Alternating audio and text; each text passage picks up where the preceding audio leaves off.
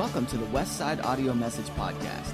We hope you enjoyed today's message, and if you're looking for more ways to connect with Westside Assembly of God, feel free to check us out at www.westsideag.org. You'll find all the information about our service times, upcoming events, and opportunities for you to plug in and get connected with Westside Assembly of God.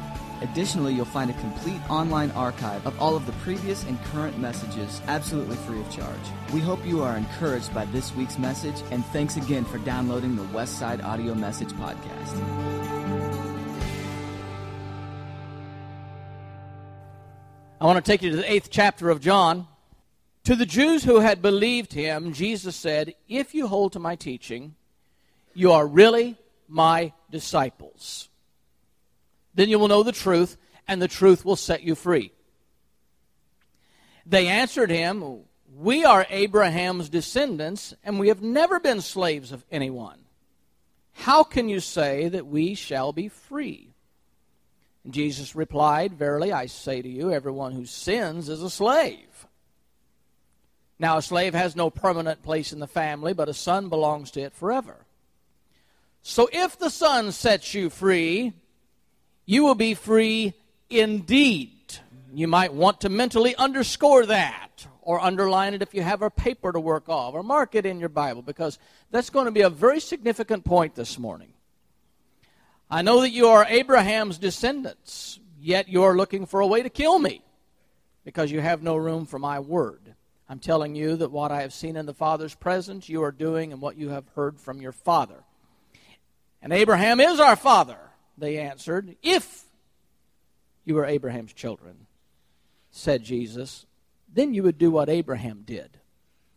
As it is, you're looking for a way to kill me, and a man who has told you the truth that I heard from God, Abraham did not do such things. You are doing the works of your own father, which he's implying they're not the children of Abraham, or they would act like Abraham, but they're children of another father. And they objected, and they said, We are not illegitimate children. The only father we have is God Himself. And Jesus said to them, If God were your father, and I like this, if Abraham were your father, you'd act like Abraham. If God were your father, you'd act like God. So if God were your father, He said, You would love me. I have come here from God. Think about it. I know God. I've come from Him. He's my Father. And you're calling Him your Father. I've not come on my own. God sent me. Why is my language not clear to you? That's a good question. I think Jesus has the answer. Because you're unable to hear what I say, you belong to your father, the devil. Now he's identified who their father is. I'm sure that didn't make them happy and you want to carry out your father's desires. They were in alignment with the plans of Satan. He was a murderer from the beginning, not holding the truth, for there is no truth in him. When he lies, he speaks his native language. I like that, don't you? What is his native language? It's the language of lies. That's all he can speak. He is a liar and he's the father of lies. Yet because I tell the truth, you do not believe me. Can any of you prove me guilty of sin if I'm telling the truth? Why don't you believe me? Whoever belongs to God hears what God says, and the reason you do not hear is that you do not belong to God. The entire eighth chapter is devoted to these episodic accounts of conflict between Jesus and certain Jews. Not all of Jews. Some of them were certainly following Jesus and believing in him, but there were certain Jews that were not. And just let me summarize the eighth chapter quickly in these three encounters that happened before we get to the opening scripture that I read. There's the first encounter in which we remember the story where a woman is caught in the act of adultery and she is brought to Jesus and the Jews, these particular Jews, were trying to cause trouble for Jesus. So they thought this would be a good opportunity to put him on the spot. And they brought this woman caught in adultery and demanded of Jesus. Now, Moses said uh, that we have to stone her. What do you say? And they thought perhaps they could trip him up, that he couldn't give a good enough answer without them being able to trap him. So you know the story. Uh, he pauses, he, he writes in the dust, and you can read commentaries on that, and you'll, you'll get people who have interesting theories on what he wrote. But the Bible doesn't tell us what he wrote, does it? So whatever you think he wrote there that somebody else said he wrote is just somebody's speculation. That's all that is. we don't know what that was. I have to admit, I wish I did. It's just got that, it's that point of curiosity where you're thinking, what was he doing? What was he writing? Was he just doodling as though to ignore them? What was going on? We just don't know. I know all, I know many of the theories, but it's all speculation. And he challenged them that if, if they're going to stone her, uh, first of all, he's going to invite only the people who are without sin to do this. Let him without sin cast the first stone. And they were unable to stone her. Now, I've, I've read that story many times, and, and I've thought of the possibility of the background of this, and I can't prove it, it's also speculation. But I've wondered how does a group of men who conveniently want to trap Jesus just go and find a woman committing adultery? Where do you go looking for this to happen? So that seemed rather convenient. And then for them to all come and say she's been caught in adultery, and then for Jesus to say, Him who is without sin, let him cast the first stone. If these men who caught the woman in the act of adultery, who are so convicted when Jesus said, Whichever one of you is without sin, let him cast the first stone. I wonder if these men were not the ones who set up the woman to commit adultery. I wonder if these men, some of them, were not the participants in the woman committing adultery. For Jesus to say, the one who is sinless in this matter, let him cast the first stone. And they were paralyzed. Because they know for any one of them to pick up the stones, the rest of the group would not let that man get away with it. They were all in a glass house. You know, who throws stones when you live in a glass house? That's merely speculation. But I, I think there's a distinct possibility that she wasn't the only one that committed adultery in that little gathering. So all they did was try and construct this, this very crude trap for Jesus to try and, and discredit him. The, the, the second encounter in the next set of verses is the Pharisees once again go about trying to pick a fight with Jesus when they hear him say, I'm the light of the world. Whoever follows me will never walk in darkness, but will have the light of life in them. Now that irritated them for some reason. Their first objection you have no credibility. You say, I'm the light of the world. But that's just you saying it. Where's your witness? So, therefore, if you don't have a witness, you're not credible. And Jesus said, Well, your own law says two witnesses are adequate.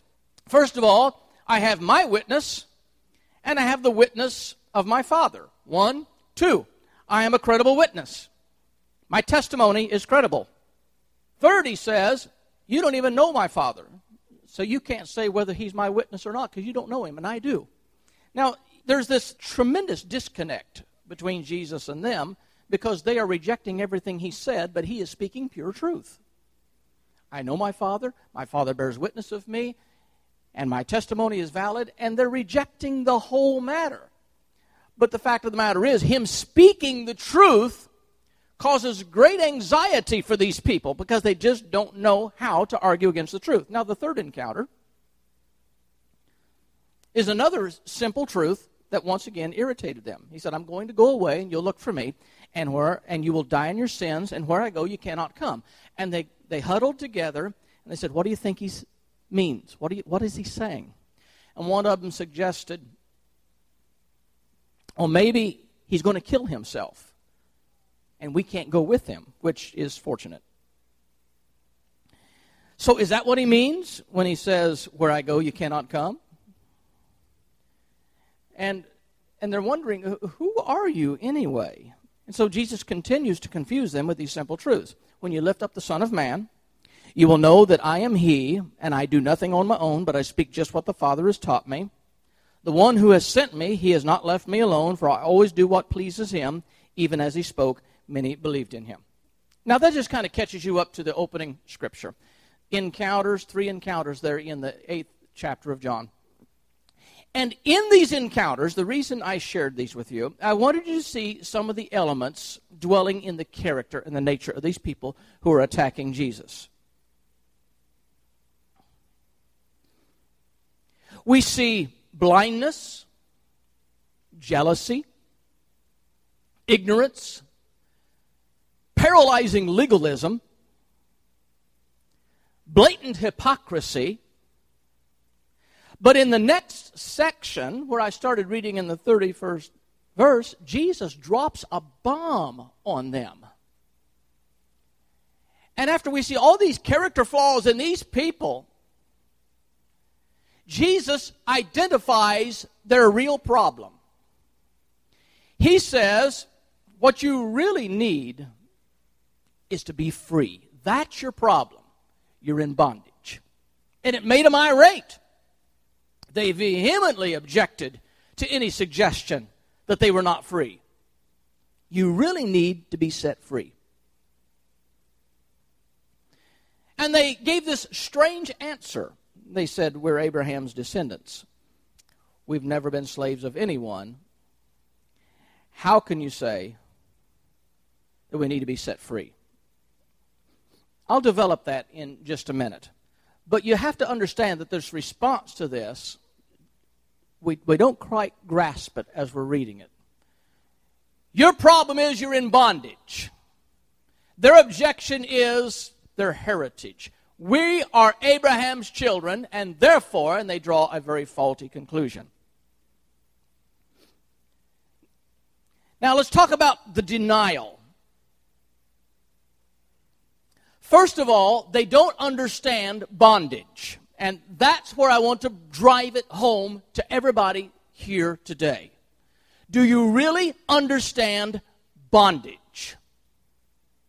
You might look at yourself and see character flaws, like we saw of the Jews jealousy and strife and ignorance and blindness, or you may or may not see that, or you may see it in other people. But when Jesus pointed out to these people your real problem is you are in severe and gross and unacceptable bondage in your life. They didn't understand what he was saying and they resented the implication. And their understanding of bondage, immediately their mind went to what it means to be enslaved by enemy nations. They didn't understand spiritual bondage at all. Nobody had talked to them about spiritual bondage. Jesus was talking about spiritual bondage, and it went over their head. So they include this statement we are children of Abraham. What are they trying to make of this? Just thinking about it for a minute.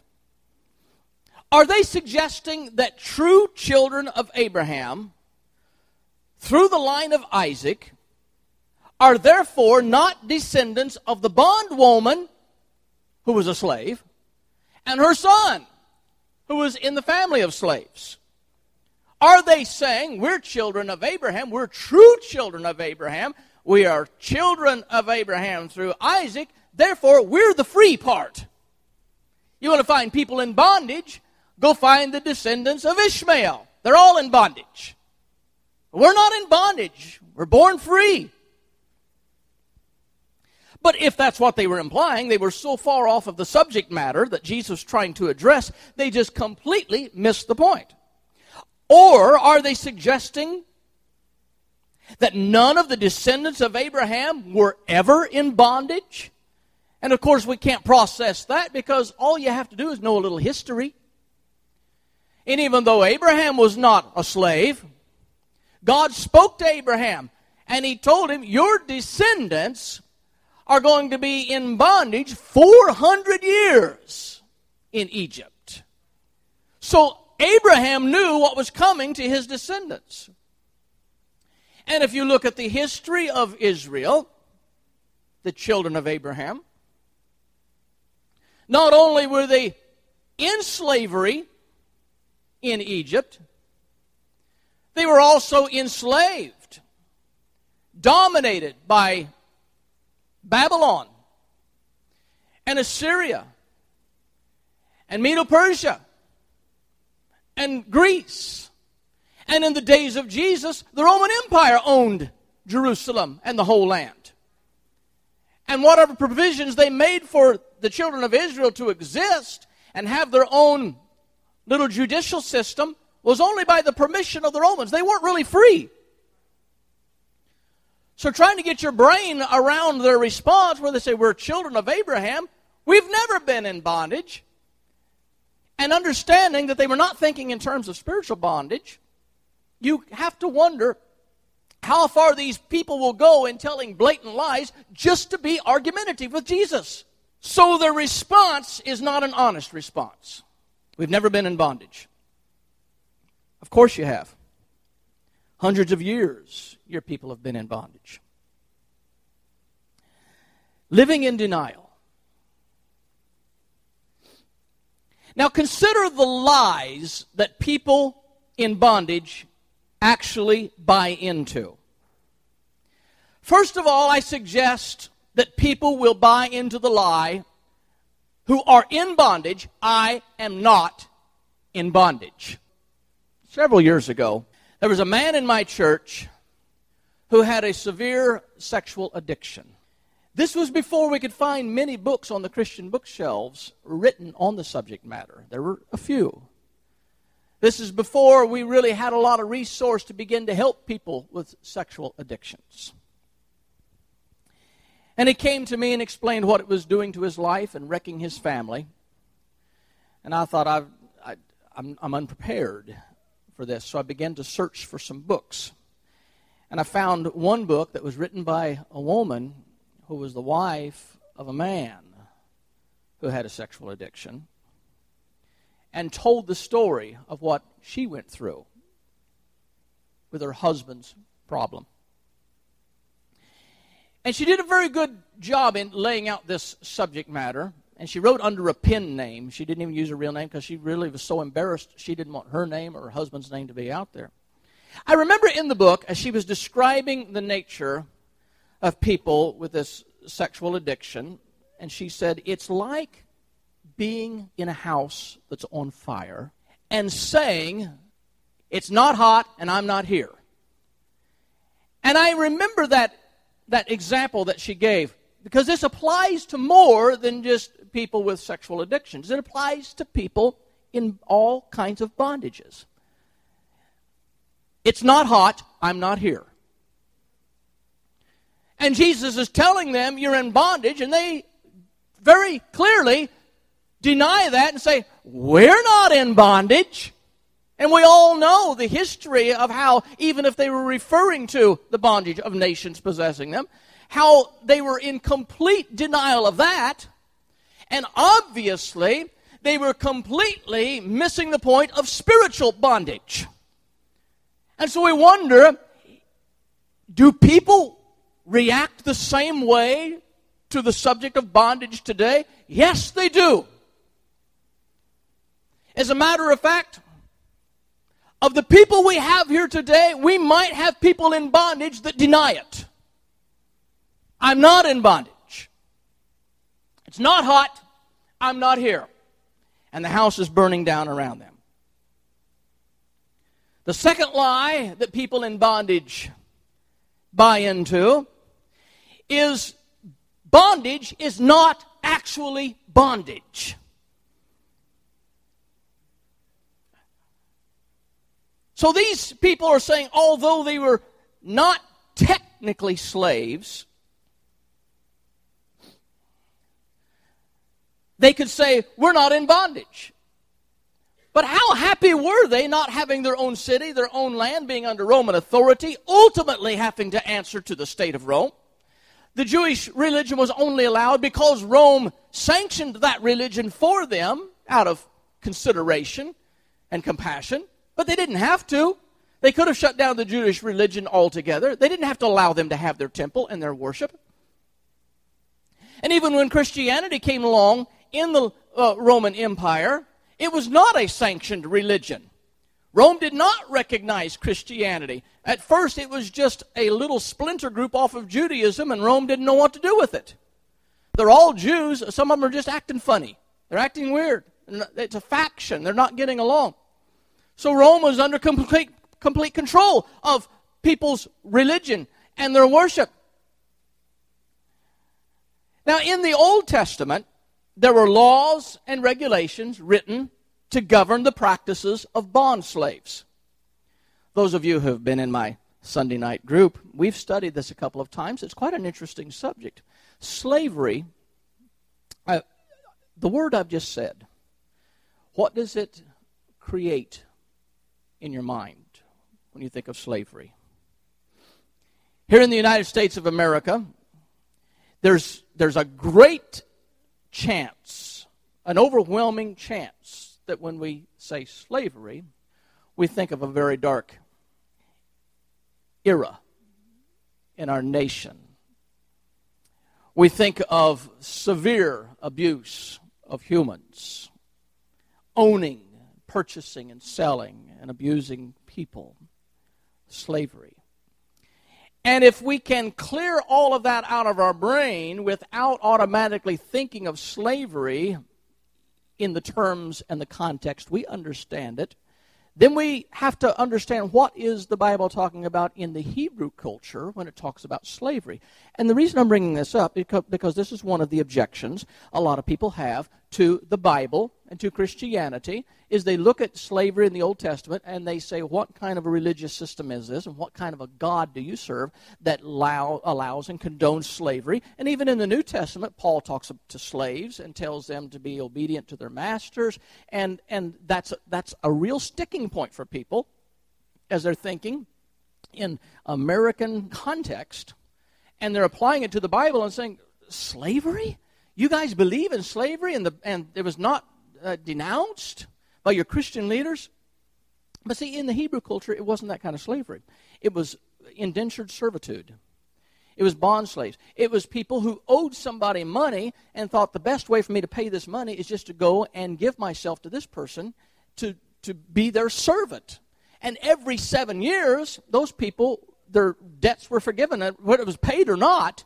All you had to do is serve a maximum of seven years, and it was done. It was over. So, see, the whole system was so totally different from our concept and understanding of slavery. So, in the Old Testament, as they have these, these, these laws that govern bond slaves, their treatment was not cruel and inhumane, as we understand the ugly side of slavery. And then there's an interesting provision in Exodus 21, going along with these laws and regulations, that says if the servant declares, I love my master and my wife and children, I don't want to go free, then his master must take him before the judges.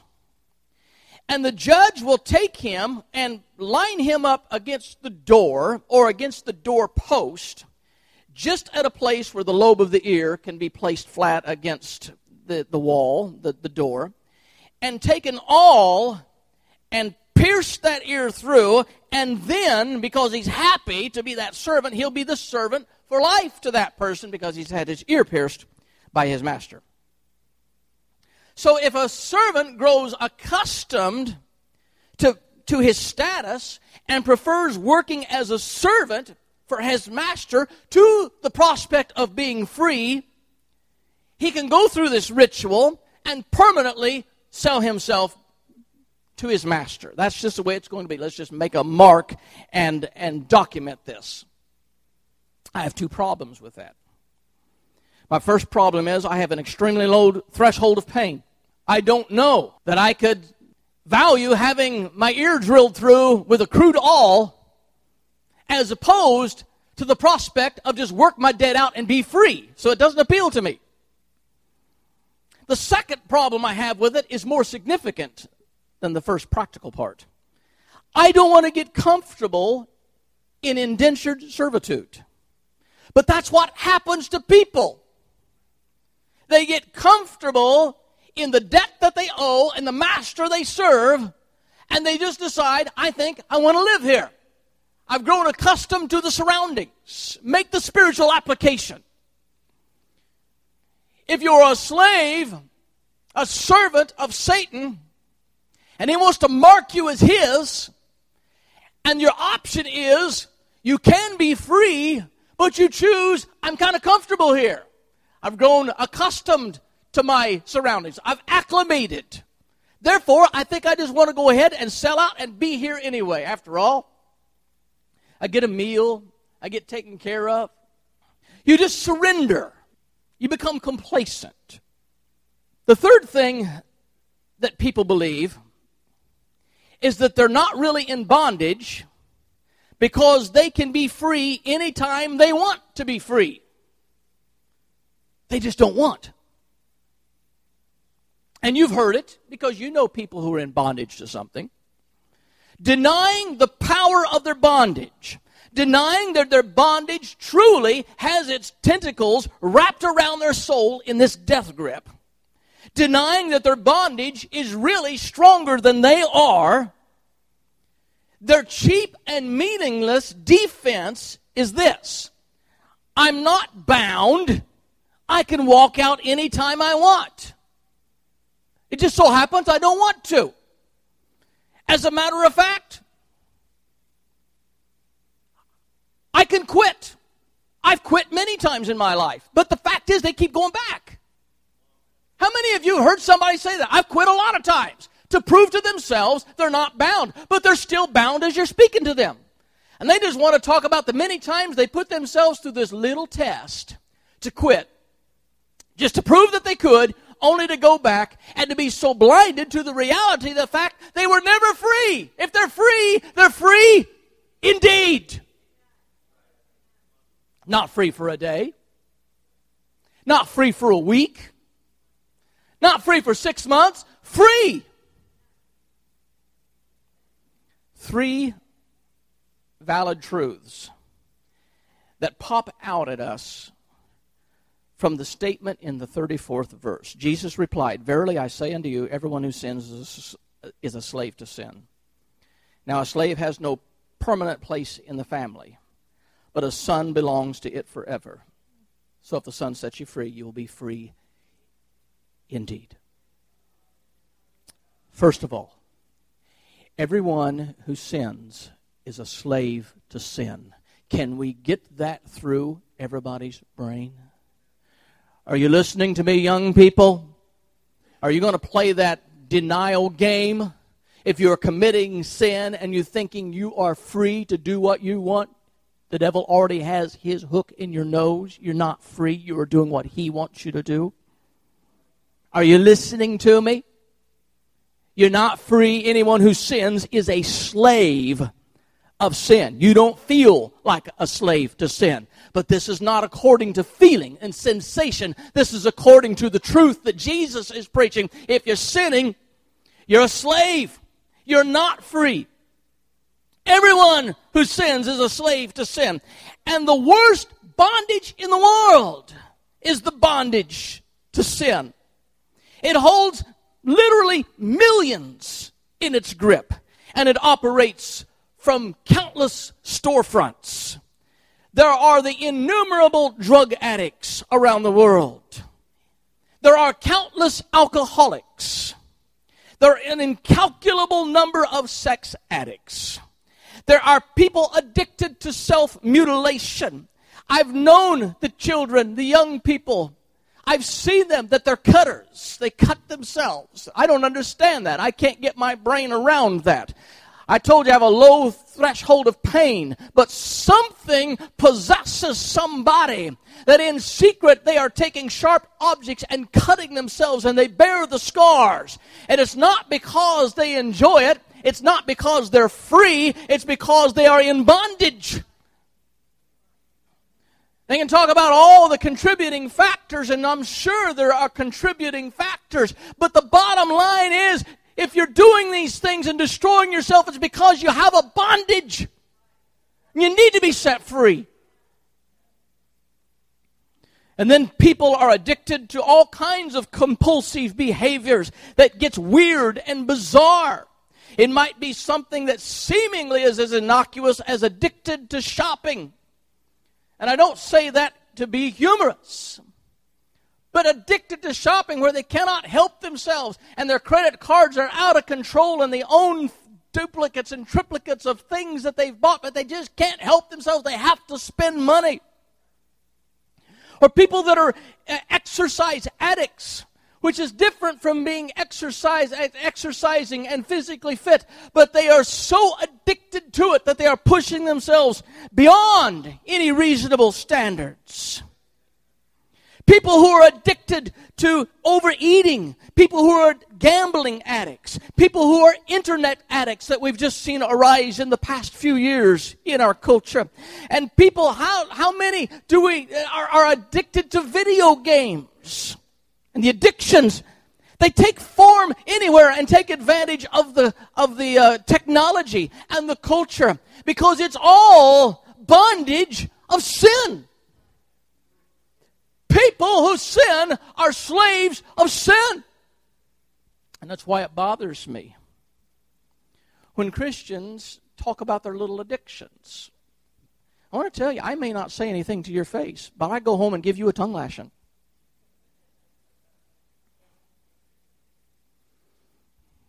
And so you might be forewarned before you get too casual in your conversations. You better look out where the pastor is and if he's listening. Because if I hear people uh, talking about their little addictions, that doesn't make any sense to me. I thought Jesus said, Whom the Son sets free is free indeed. And I think people who take their Christianity seriously ought to be taking their life seriously and not allowing any strongholds, any strongholds in their life. Period. I don't mean you can't enjoy things. But if you've got addictions, I don't care how innocuous it may seem, you need to get to work and break addictions in your life through the power of Jesus Christ. It's not right for Christians to have any addictions in their life. Maybe it sounds a little bit legalistic for me to say that. But you have to remember there's such a thing as slippery slopes. There's such a thing as having a conflict in your testimony. When you're going to try and minister to somebody else that has an addiction and their problem that just happens to cause more problems in their life than your addiction does. But how can the blind lead the blind unless they both fall into the ditch? How can you ever be of any value to everybody else if you're already down in the pit with them? And how's your argument going to sound to say, but my addiction is little? Yours is big. Let's concentrate on yours. Mine is little. But how do you explain that before God? He who sins is a slave of sin. The second truth is Jesus said a slave doesn't enjoy the benefits of a permanent family. Only a son enjoys that. The slave doesn't have that kind of privilege.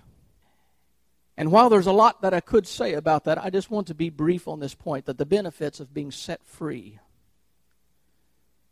is that we are fully and completely incorporated into God's family. And when you become a permanent son, a permanent child, a permanent daughter, to have the blessings of the family of God available to you is not available to the person who's walking in bondage. Because if you're walking in bondage, that is what you are a slave to. You're not of God. And Jesus made that argument to these people who declared adamantly we're of God. We're of Abraham. We're free. And Jesus is telling them, you just think you are. You're lying. You're not. And he eventually came to the point of very clearly saying, You want to know the truth? You're of your father, the devil, because you're acting like him. You're talking like him. You're lying. And he can't, that's his native language. You can tell. But to be a son is to be entitled to all the benefits of the family. The third truth is if the Son sets you free, you're free indeed. There was a concept in Judaism about compromised freedom and compromised mixed slavery. There was a concept of being half free. Can you imagine that? Think about that for a minute. That's kind of like a woman being half pregnant. Either you are or you aren't. But to the Jews, they created this concept of half free. And here's, here's the way the concept went it, it's really uh, has multiple dimensions. For one, the Jews recognized half free as people that were permitted to serve their master one day, but because of the master's leniency, they were able to attend to their own business, serve themselves on the alternate days. So you've, you've got a master, but you're bound to him on this day, on this day you're not. So they consider those people half free. I don't consider that half free whatsoever. A little time off once in a while, a little respite once in a while, a little rest from your addiction once in a while, a week or two where you're doing just fine, you fall off the wagon and you get up and say, Well, at least I'm half free. It doesn't work. The Jews thought it worked because they were designing their theology around their practical experience rather than around the truth of God.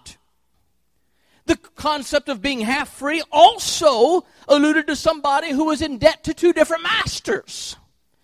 And while he paid the debt for one master and was set free, he still owed a debt to the other master. So the Jews said and patted him on the back, Well, at least you're half free. Once again, which half is free? Because the whole man is still indebted to another master. So it's playing games with this whole concept of bondage because they didn't like to consider they were in bondage. So they play these word games. Are you a slave? No, I'm just a half a slave. You're in bondage? I'm just in half a bondage. It's so ludicrous. It's, it's incomprehensible. I have to tell this and, and then I'll ask forgiveness from my wife when I get home. When we were first married, we lived in a Greyhound bus. In this Greyhound bus, I had some temporary lighting at that point that I'd put up that was construction lights, a string of, of bulbs. And it, it's just temporary. And so we moved into this bus and had these construction lights you plug into the wall because I had the bus wired for 110. I could pull up to a church and plug in. Then we had, and so one bulb went out, and she comes to me, wanting to be helpful. And she asks me, Is it possible we could have blown a half a fuse? Right then, I knew our marriage was going to be interesting. So, with this concept of half fuses and half pregnant, we have to think about people who are half free. It just doesn't work that way. It also, the concept of half free in Judaism, referred to those who paid half of their debt, but they still owed the other half. And so the man who's in bondage, he's a bond slave, and he brags to his friend. He's into this program of seven years of slavery, three and a half years through. Uh, it just kind of works out that he's also got his debt about half, about halfway paid off. And so they, how you doing? He says, officially today I'm half free. How's it feel to be half free? Feels about the same. Got to get up and do the same thing every day, but I'm half free. Oh, God, all this silly associations going on. And I don't think it's just the Jews. I think we still have people who are playing games with their bondages today. And rather than to say I'm in bondage, they're talking about, well, I'm half free. I'm halfway there. I'm halfway out. I've paid half my debt. I got rid of one of my masters. I only got one left. Or he gives me a day off every other day. I'm half free. And none of it is sufficient. None of it is acceptable. Because Jesus, first of all, with the people who are spending part of their time serving one master and part of the time not serving him. I want to tell you, Jesus doesn't do timeshare. He does not set you free every other day. He doesn't let you be free on even days and you're in bondage to Satan because we can rely on that. We can believe in that because Jesus declared something that just kind of goes sweeping over our head. But it is the most important to make. He says, You people are in bondage. You don't even know it. You're bound. You're covered with chains and shackles. But he said, if you would come to me, I set you free, and I set you free indeed. And it doesn't mean every other day. He said, I can set you free. And Jesus doesn't share his rulership with the ownership of anybody else. Because when you get saved, Jesus doesn't let you have two other masters or one other master. Because he said, when I set you free, you're free indeed. And Jesus doesn't pay half your debt. He doesn't come along put a down payment on your indebtedness. He doesn't knock it down, the payments, and you only got a little balance left. When it gets done, there's nothing left on the note. It's paid because whom the Son sets free is free indeed. You're not half free, you're free. Because whom the Son has set free is free indeed. And I just wonder why people are content to live in their bondage. It's not hot, and I'm not here, but the house is burning down. Do you want to be free? It takes Jesus. Bow your heads.